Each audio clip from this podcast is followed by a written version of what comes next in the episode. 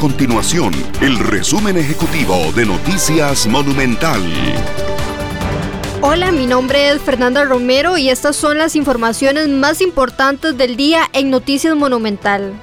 La crisis económica, la pandemia del COVID-19 y las medidas restrictivas para mitigar el contagio del virus generaron un impacto severo en el sector comercial del país.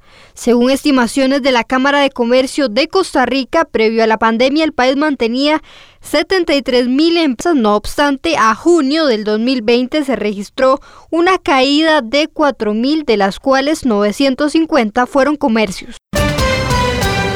El presidente de la Corte Suprema de Justicia, Fernando Cruz, indicó que presentará una consulta a la Sala Constitucional para que se refiera a si la Contraloría General de la República puede o no girar órdenes al Poder Judicial. La consulta se plantea luego de que el ente Contralor le ordenara a la Corte en múltiples ocasiones apegar sus salarios a lo establecido a la ley fiscal.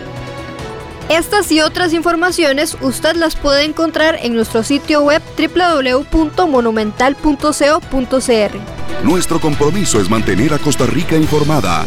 Esto fue el resumen ejecutivo de Noticias Monumental.